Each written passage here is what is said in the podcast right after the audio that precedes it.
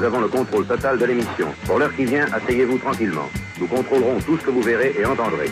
Vous allez participer à une grande aventure et faire l'expérience du mystère avec Retour vers le turfu.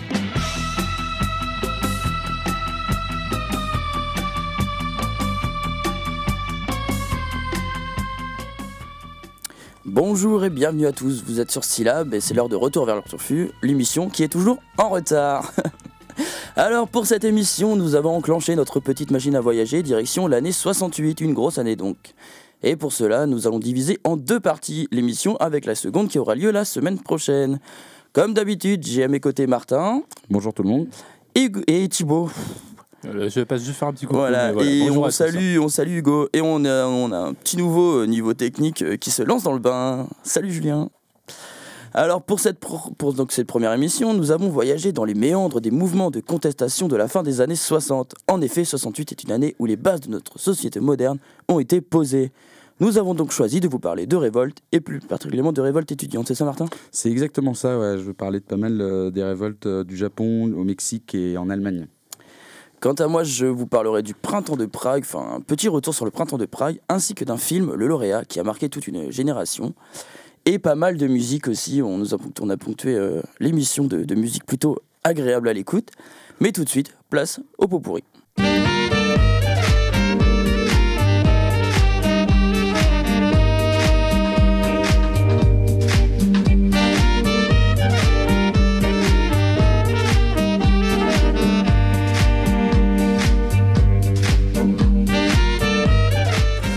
International, le 27 mars, l'URSS perd un de ses plus grands joyaux. Yuri Gagarin, le premier homme dans l'espace, décède dans un accident d'avion.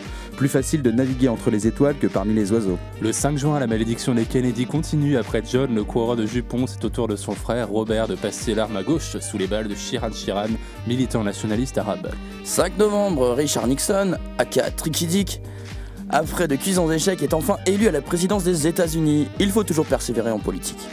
France, le 9 avril, les Français exportent leur pain et leur fromage dans l'espace. C'est le lancement de la fusée Véronique depuis Kourou en Guyane. Coucou Véro le 15 juin, là, la paix des généraux. Notre euh, cher général de Gaulle libère puis amnistie le vertueux général Raoul Salan. Pour rappel, il est l'un des responsables du putsch des généraux en 61. Cool Raoul. 24 août, explosion de la première bombe H française dans l'atoll de Muroa. Sport, du 6 au 18 février, c'est les JO d'hiver à Grenoble. Pour la première fois, les deux Allemagnes se présentent séparément. 16 juin, le FC Lourdes est sacré champion de France de rugby à 15, sûrement grâce à l'intervention divine de Bernadette Soubirou. Juillet, alors que c'est le favori de la grande boucle, Raymond Poulidor ne gagne toujours pas le Tour de France. Culture, les Français découvrent les Shadocks pour la première fois dans leur lucarne et se familiarisent avec ces idiots qui ont pour le seul but de conquérir l'espace. 22 septembre, c'est la fin du déplacement des temples d'Abu Simbel, un chantier pharaonique de 4 ans, pharaonique, pour préserver le patrimoine universel de notre pharaon préféré, Ramsès II. 20 décembre, c'est la mort de John Steinbeck, auteur entre autres des souris et des hommes, les raisins de la colère, à l'est d'Éden. Et en 1968, on écoute ça. Attention.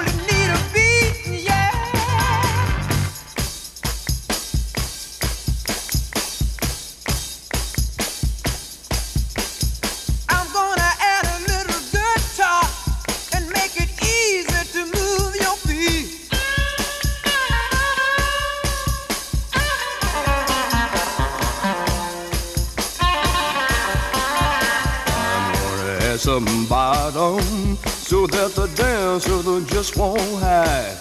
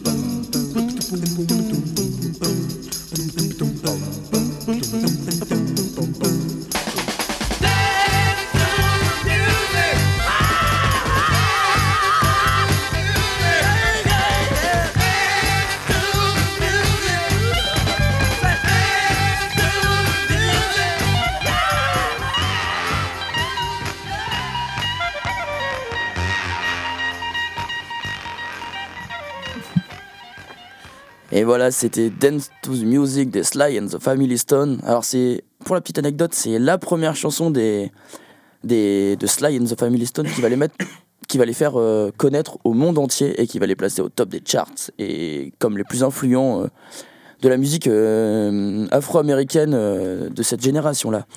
Et tout de suite, nous allons passer aux révoltes étudiantes avec Martin. Oui, bah, l'année dernière, on a eu notre petit lot de révoltes étudiantes aussi à Rennes. Et donc, du coup, je voulais revenir sur cette année 68, euh, sur les révoltes qui ont secoué euh, le monde entier en 68. Alors, contrairement à ce qu'on pense, hein, il n'y a pas qu'en France euh, que ça a secoué. Il y a aussi au Québec, au Japon, au Mexique, en Pologne ou en Allemagne. Les étudiants, bientôt rejoints par des ouvriers, secouent le cocotier. Une année 68 en forme de rupture, donc, ou tout du moins une année charnière, marquée par des mouvements sociaux à l'échelle planétaire. Assistons-nous à un nouveau printemps des peuples?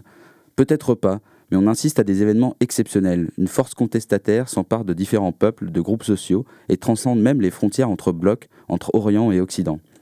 S'il y avait une occasion révolutionnaire à ne pas louper, c'était celle-ci. Tant pis. Et en même temps, peut-être que le gaucho romantisme qui m'anime à chaque chronique m'empêche de voir la vérité en face. Dans un premier temps, ce sont les guerres coloniales et impérialistes qui finissent de radicaliser des étudiants, déjà pour la plupart pétris des idéaux socialistes en tout genre. Au pays du soleil levant, les organisations étudiantes autogouvernées se montent dès l'après-guerre. Leur principal objet de revendication, le traité AMPO, de coopération et de sécurité entre le Japon et les États-Unis, et l'occupation militaire américaine de l'archipel qui va avec. Donc euh, au Japon, c'est principalement le mouvement anti-guerre qui mobilise, mis en évidence par une guerre bien port, celle du Vietnam.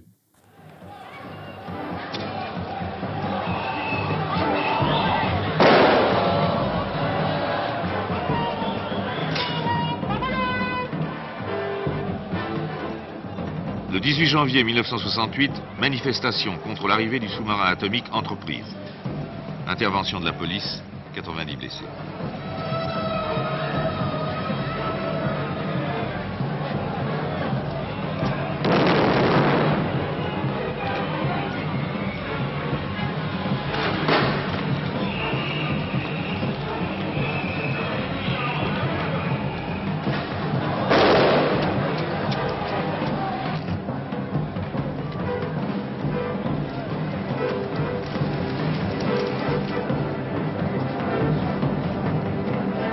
11 mars 1968. Manifestation contre la construction d'un hôpital américain en plein cœur de Tokyo. Heure avec la police. 130 blessés, 160 arrestations.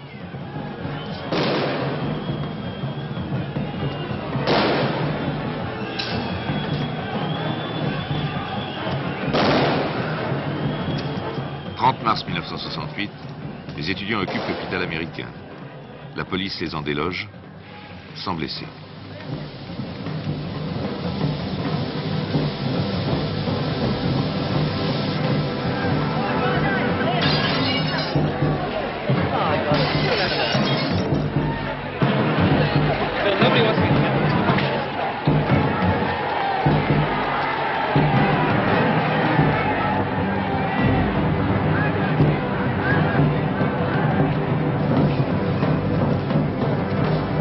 16 juin, la chute d'un avion américain sur une université amène le doyen à prendre la tête des manifestations auxquelles se joignent spontanément les ouvriers.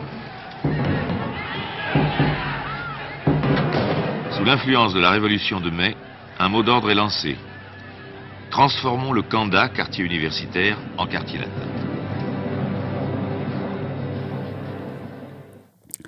Durant les années 68, 69 et 70, donc, ce sont près de 300 établissements d'enseignement supérieur qui sont bloqués par les étudiants nippons, fatigués par les différentes réformes et autres scandales de corruption de certaines présidences d'université.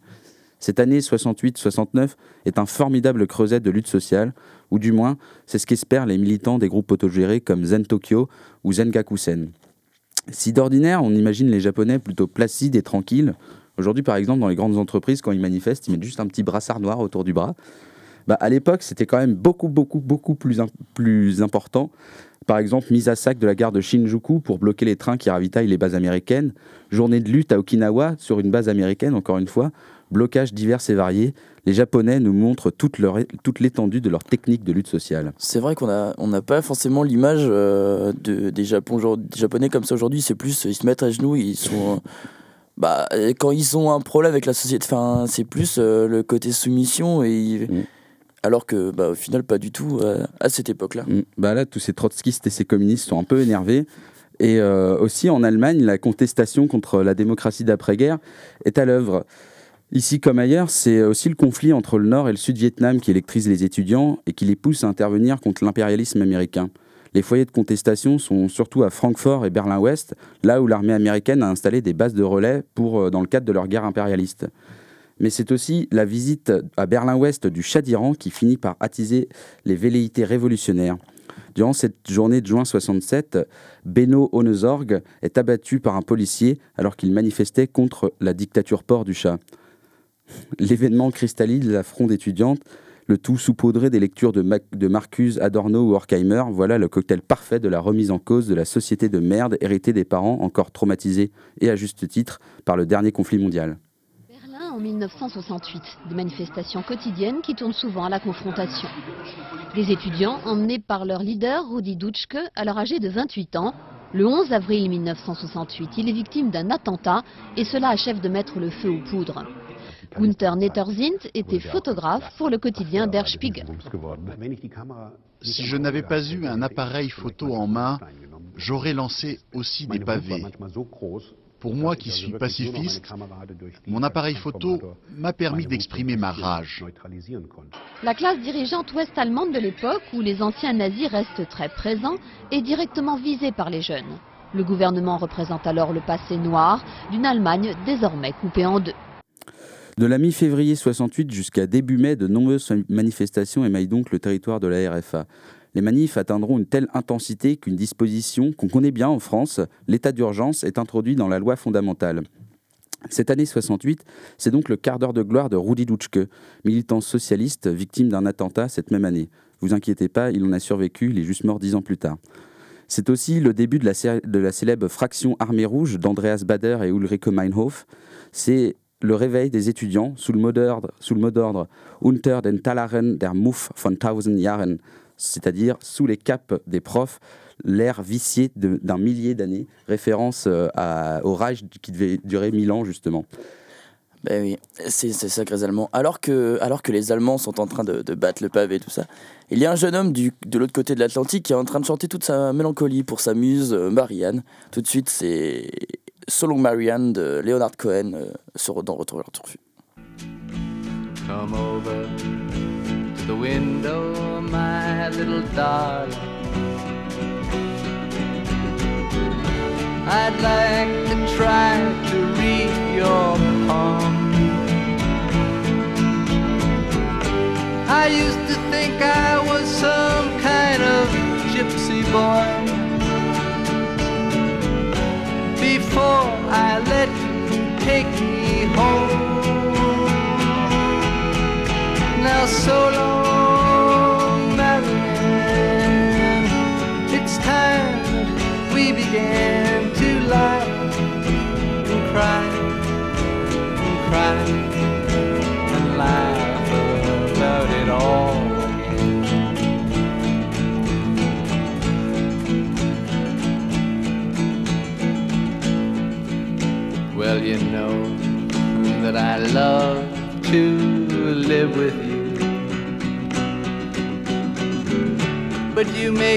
forget so very much.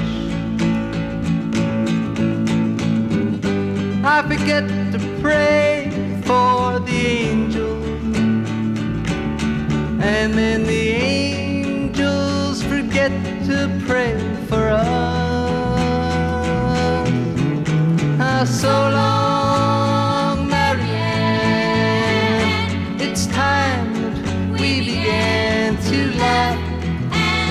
cry and cry and laugh about it all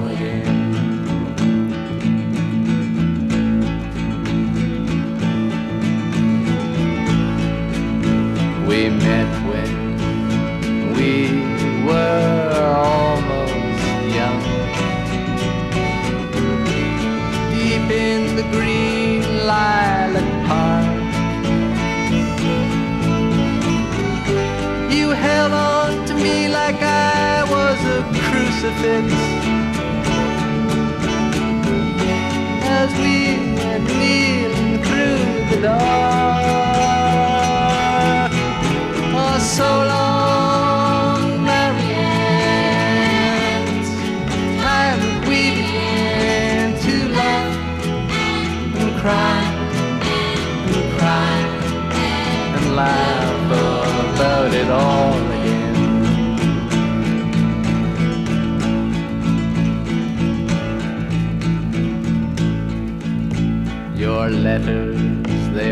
Say that you're beside me now.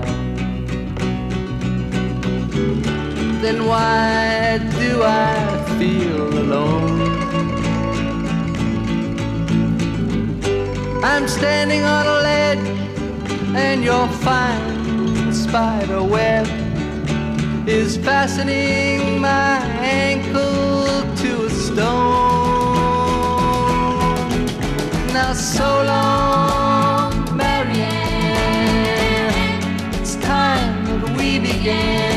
to laugh and cry and cry and laugh about it all again.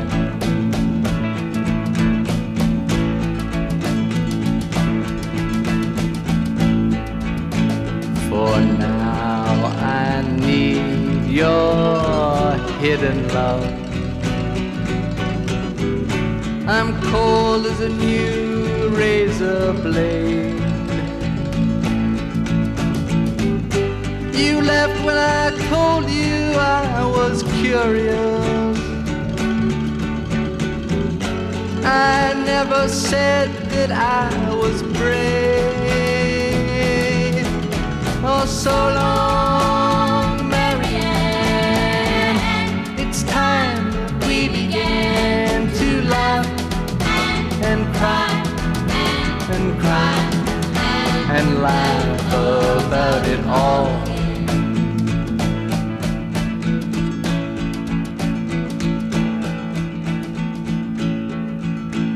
Oh, you are really such a pretty one.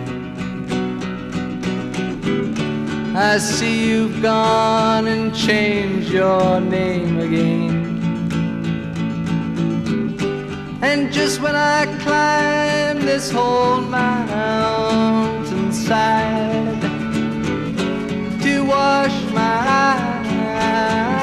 eyelids in the rain, oh, so long, Marianne. Time that we began to laugh and cry and cry and laugh about it all.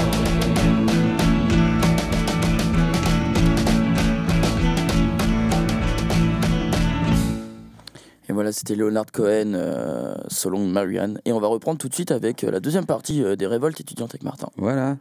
Donc, euh, on a parlé du Japon et de l'Allemagne, et maintenant c'est autour du Mexique, parce qu'en effet, 1968, ça s'arrête pas au Japon et à l'Allemagne.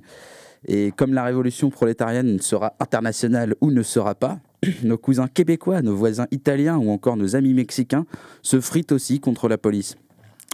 Mais au Mexique, la situation est d'autant plus tendue qu'en vue des JO de cette même année, le gouvernement entend réprimer la contestation pour ne pas gâcher la fête sportive. Le moins qu'on puisse dire, c'est qu'au Mexique, c'est une autre paire de manches. Lorsque les étudiants aux cheveux longs, nourris de rock'n'roll, occupent une université, c'est l'armée qui les déloge en leur tirant dans le dos. Au cours de l'année 1968, le gouvernement de Gustavo Díaz Ortez, dont la préoccupation principale est l'organisation des Jeux Olympiques, adopte une politique de rigueur vis-à-vis des mouvements étudiants. Cette politique, à base comme toujours d'interdiction, de répression et d'arrestation, développe l'agitation au lieu de la freiner.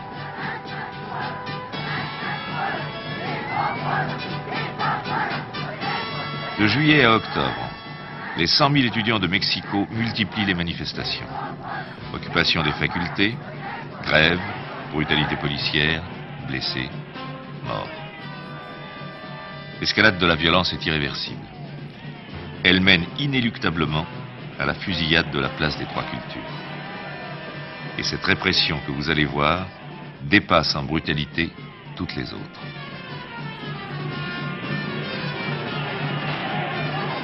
Le 2 octobre 1968, le Conseil national de grève organise un meeting, place des Trois Cultures, à Mexico.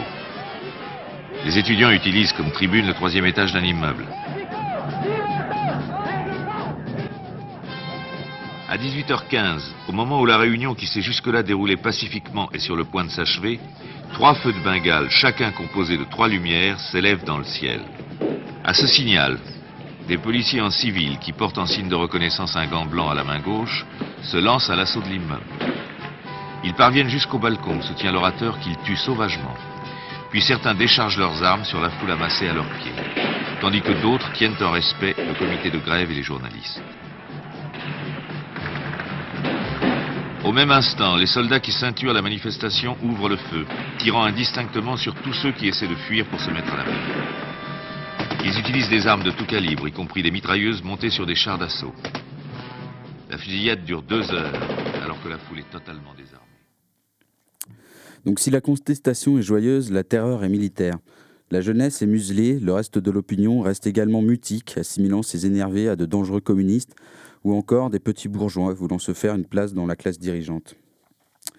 Au final, la révolution prolétarienne n'aura pas eu lieu, et c'est bien dommage euh, que le souffle de la contestation populaire ne se soit, retrouvé étouffé par des accords entre État et sociotraîtres. Malgré tout, l'évolution sexuelle, sociale ou encore économique est entérinée. Et l'après 68 marque la rupture définitive entre la génération de la Deuxième Guerre mondiale et leurs enfants, qui secouent leurs boules sur des rives faisant diabler. Alors, pour aller plus loin, chers auditeurs, chères auditrices, je vous conseille de vous plonger dans les films de Nagisa Oshima comme Conte cruel de la jeunesse sur le renouvellement du traité de sécurité américano-japonais, ou d'aller jeter un œil attentif au film La bande à Bader d'Uli Edel, ou encore au documentaire Une jeunesse allemande de Jean-Gabriel Perriot. Sur les événements mexicains, je ne saurais que trop vous conseiller la lecture de La nuit de Tlatelolco. C'est super dur à dire, je suis désolé. Réessaye encore. Tlatel... Tlatelolco. Voilà, c'est ça. Par Elena Poniatowski. On vous mettra euh, le nom euh, dans le 71. podcast euh, pour plus Ouais, d'aide. voilà. Et vous pouvez aussi aller consulter euh, le documentaire sur l'INA 1968 dans le monde, dont proviennent beaucoup de ces extraits. Et donc, du coup, euh, en 68, euh, comme je disais, les Mexicains, bah, ils checkent leur boutique sur euh, Street Fighting Man des, des Rolling Stones.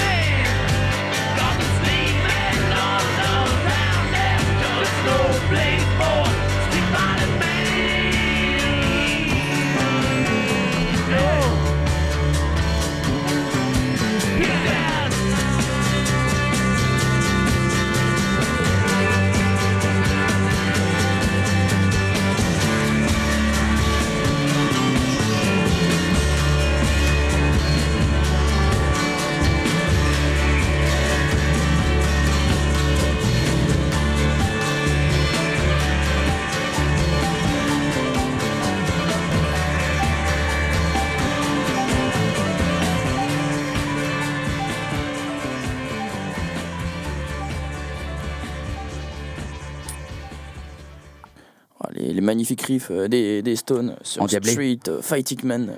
Alors, sur t'as checké ton l'album. euh, là-dessus Hein T'as checké ton bouti là-dessus Bah totalement sur ma chaise là. Euh, c'était c'est issu de l'album euh, alors Beggars Banquet si je le dis ça. bien. Donc on aura l'occasion la semaine prochaine de vous passer euh, justement enfin essayer un petit vinyle parce que nous avons le vinyle de cet album là. Donc on essaiera la semaine prochaine, c'est un peu plus naturel de passer un petit vinyle, ça peut être bien cool. Donc les Stones, eh oui les Stones, ils s'inspirent donc dans ce morceau de différentes révoltes qui se déroulent en Europe de l'Ouest. Mais à l'Est aussi ça bouge, et ça bouge même pas mal, parce qu'il y a une contestation à Prague notamment. Et c'est le début du printemps de Prague. Alors Milan Kundera, le fameux auteur, Qui a ajoutera même, enseigné à Rennes 2 d'ailleurs. qui a enseigné à Rennes 2 d'ailleurs, ajoutera euh, sur cet événement que les Tchèques ont réinvesti pour la première fois depuis le Moyen Âge le devant de la scène historique mondiale. Mais alors que disent les informations à ce moment-là. Euh, à ce moment-là.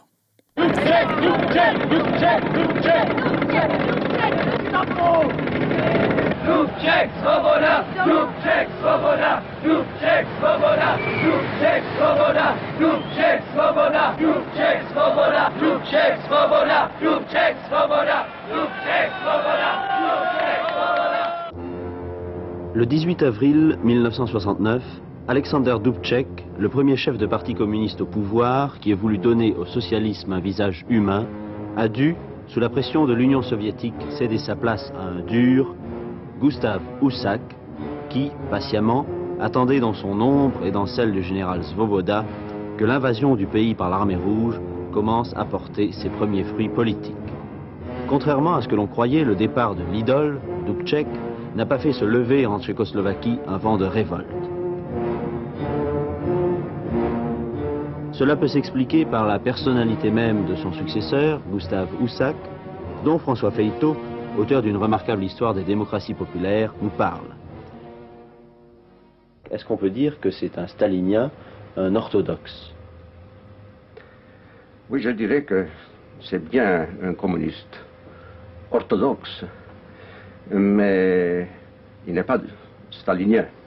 Il y a aussi des communistes orthodoxes non staliniens.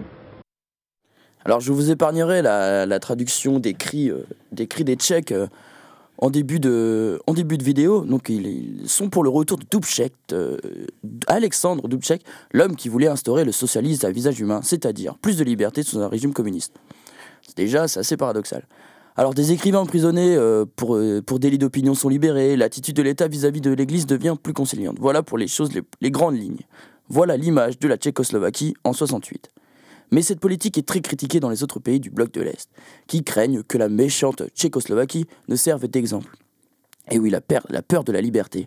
Alors à deux reprises, le premier secrétaire du Parti communiste de l'Union soviétique, Léonid Brejnev, exige une modification de la ligne du PCT. Mais Dubček, très soutenu par la population, s'y refuse.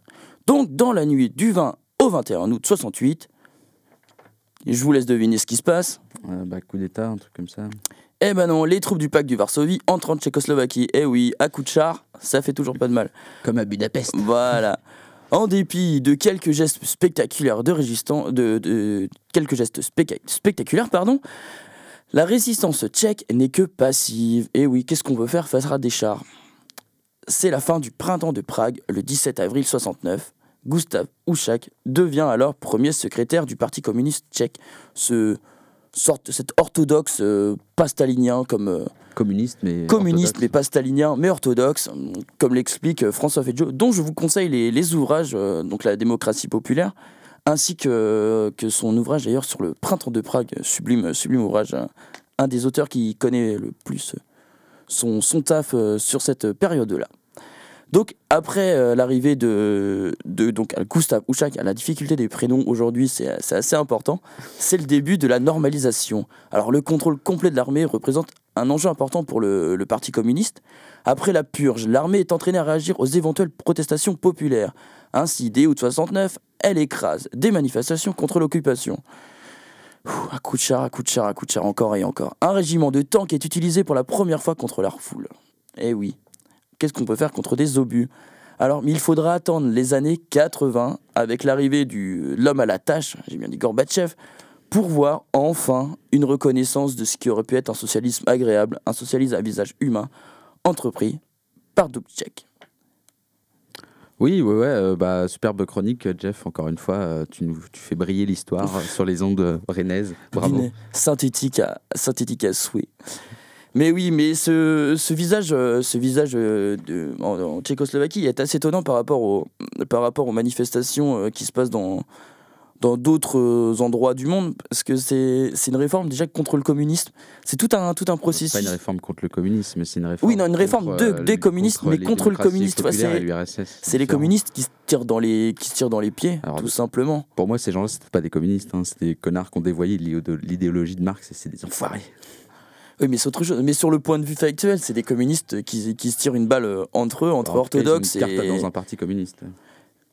Mais voilà, donc euh, c'est bienvenue en Tchécoslovaquie en 68 entre liberté et oppression. Et c'est pour ça qu'on va, on va passer de l'autre côté de, de l'Atlantique, mais tout de suite, c'est c'est le moment des, du cinéma, je crois, Julien, si tu trouves la petite virgule. As-tu une petite virgule cinéma, euh, Julien? Alors, euh, attention. Voilà. Magnifique virgule. C'est pas grave, Julien. On rappelle que c'est la première fois de Julien en, tant, que, en tant que technicien, donc il faudra on- lui. Si on écoute euh, syllabe aussi, c'est pour ce petit côté C'est pour ce artisanal. petit- hein. voilà, c'est le côté artisanal et on, on le lance dans le, dans le droit chemin. Alors, sort sur les écrans en 68, La mariée était en noir de Truffaut. Je m'appelle Alphonsine. Alphonsine, t'as un très beau nom. D'ailleurs, j'aime que les noms paysans. On retrouve aussi Boulite de Peter Yeast, Astérix, Obé- Astérix et Cléopâtre, pardon.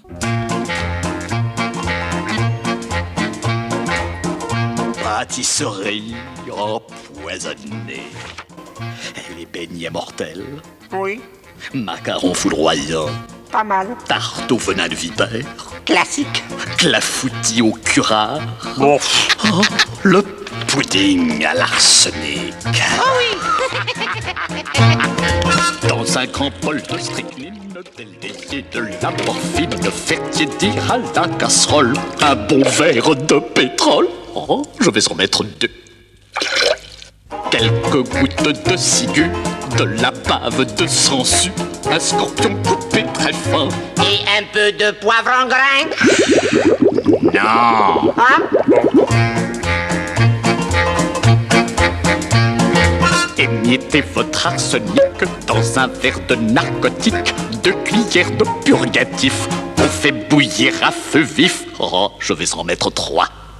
Dans un petit plat à part, piétir du sang de lézard, la valeur d'un dé à coudre. Et un peu de sucre en poudre. Non Hein Bon.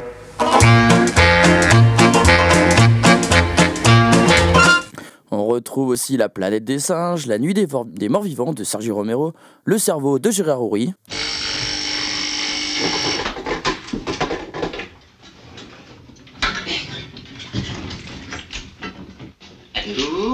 C'est bien au monsieur anglais du sixième que j'ai l'honneur de parler Oui. Je suis à bout, monsieur.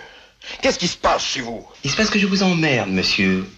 Vous, votre affreux boudin de femme, et votre sale chat. Vous savez à qui vous parlez Au gros tas que je croise tous les jours dans l'escalier. André, regarde Il pleut chez moi, monsieur Il pleut chez vous Mais c'est exprès. Mais je vais monter, vous corrigez, monsieur Je vais monter Mais bien sûr, montez donc. Espèce de lavette. Dégonflé. Pauvre type. Cornichon. Cornichon Dégonflé Il va voir ça Ou encore Le gendarme se marie. Un peu, ça Regardez ces abrutis là. On va aller les calmer, Fougas. Bah oui, mais on n'est pas amphibie, mon adjudant-chef. Eh ben vous allez le devenir demain, entraînement sous-marin. L'opération Mérou va commencer. À mon boue Mais au final, j'ai décidé de vous parler euh, d'autre chose. Direction les États-Unis et plus précisément sous le, euh, sous le soleil californien avec la sortie en 68 du lauréat de Mike Nichols. Alors que la France s'esclave devant les frasques de Louis de Finesse dans Le Petit Baigneur, sort le 4 septembre dans les salles le lauréat, soit un an après la sortie américaine. Le film raconte l'histoire de Benjamin Braddock, un jeune diplômé qui, comme la plupart des personnes de cette époque, est encore, et encore aujourd'hui, mais comme les personnes d'aujourd'hui, une fois leur étude terminée, ne savent pas quoi faire de leur vie.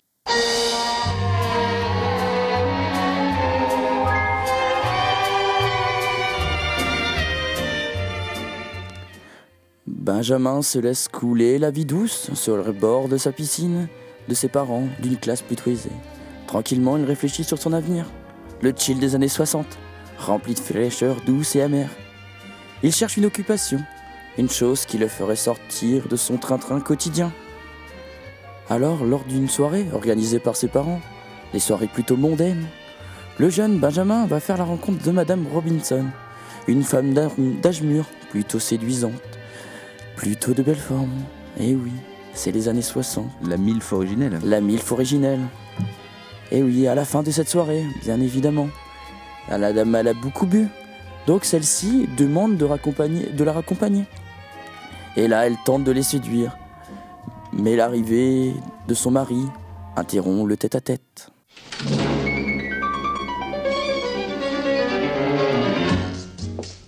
May I ask you a question? What do you think of me? What do you mean?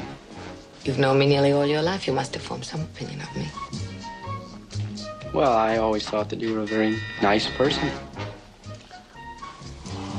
Did you know I was an alcoholic? What? Did you know that? Look, I think I should be going. Sit down, Benjamin. Mrs. Robinson, if you don't mind my saying so, this conversation is getting a little strange. Now, I'm sure that Mr. Robinson will be here any minute now. No. What? My husband will be back quite late. He should be gone for several hours. Oh, my God. Pardon? Oh, no, Mrs. Robinson, oh, no. What's wrong? Mrs. Robinson, you didn't. I mean, you didn't expect. What? I mean, you didn't really think I'd do something like that. Like what? What do you think? well, I don't know. For God's sake, Mrs. Robinson. Here we are. You got me into your house. You give me a drink. You put on music. Now you start opening up your personal life to me and tell me your husband won't be home for hours. So? Mrs. Robinson, you're trying to seduce me. Aren't you? You're trying to seduce me, Madame Robinson Il a un Ah. petit air benet quand même de Spin-off man- mignon. To- totalement un air bené. Mais c'est, c'est- je vous, enfin, cette scène-là, elle est magnifique parce que le, le jeune, on voit le jeune, euh, le jeune, le jeune diplômé totalement innocent face à la, face à la, à la, à la femme d'âge mûr qui lui. Alors comme je l'ai lu dans, dans, dans le magazine, le fameux magazine Télérama, qui fait une, une, une- alors comment j'ai sorti ça, j'ai sorti ça comment tout à l'heure, Julien? Je me rappelle plus. Qui lui fait des, des avances Euh, oui, les avances agressives.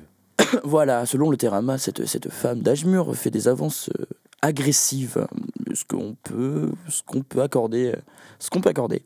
Alors quelques jours plus tard, après cette, euh, cette magnifique scène, Ben, toujours vierge, découvre les plaisirs de l'amour avec Madame Robinson dans une chambre d'hôtel.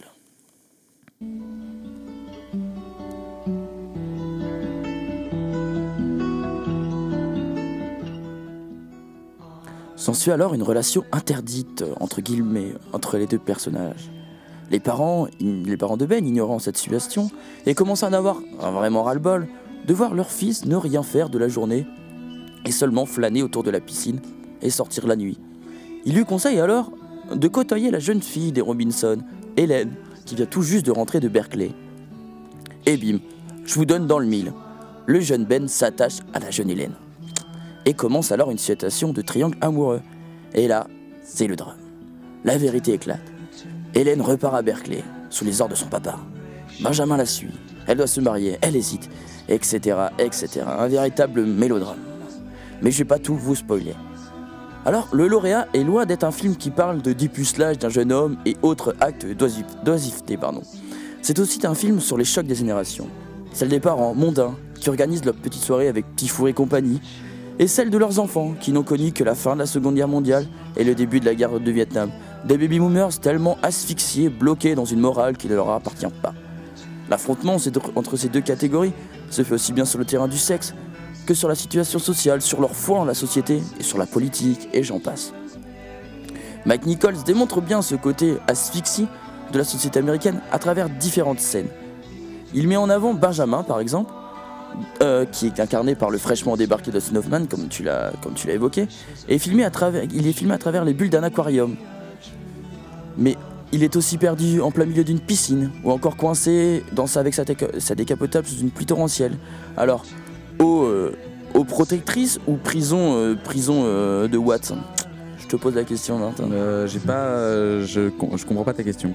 Est-ce que tu penses que le fait qu'il est asphyxié par l'eau dans le film, tu penses que c'est plus une prison ou des eaux qui le protègent euh, Euh, honnêtement, j'ai pas d'avis tranché sur la question. Moi, je trouvais juste euh, ce film euh, vraiment bon, assez, assez torride et en même temps sans nullité ni vulgarité. Et c'est ça qui est assez fort en fait. Alors, la libération justement du film ne, viendra qu'à la fin. Attention, spoiler.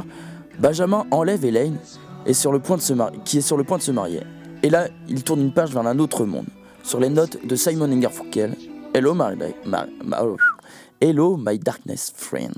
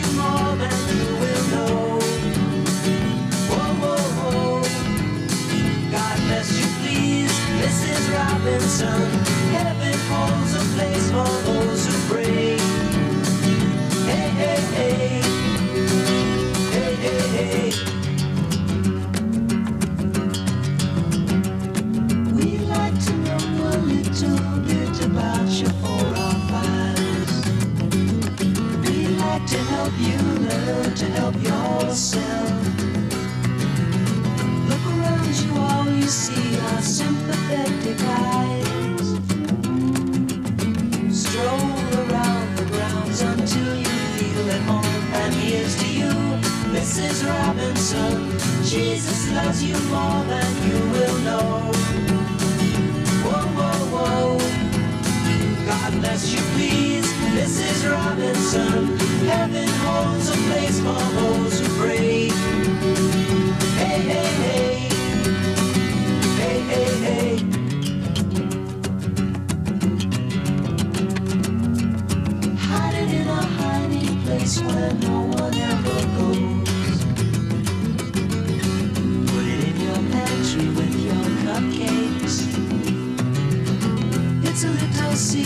Just the Robinsons affair. Most of all, you got to hide it from the kids. Cuckoo, cuckoo, Mrs. Robinson. Jesus loves you more than you will know. Whoa, whoa, whoa. God bless you, please, Mrs. Robinson. Heaven holds a place for those who pray. Voilà, c'est la, BO la BO du lauréat est construite sur euh, sur les magnifiques mélodies de, Simon Garfunkel qui sort justement l'album, euh, cet album-là. Et là, c'est Mrs. Robinson. On a eu un petit bug euh, tout à l'heure. on vous en excuse. Donc c'est Mrs. Robinson de Simon Garfunkel.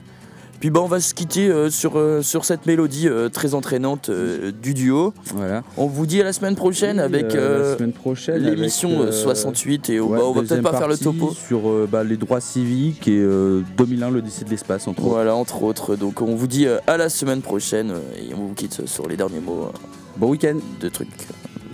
bon week-end. Mrs. Robinson, Joe to Joe has left and gone away.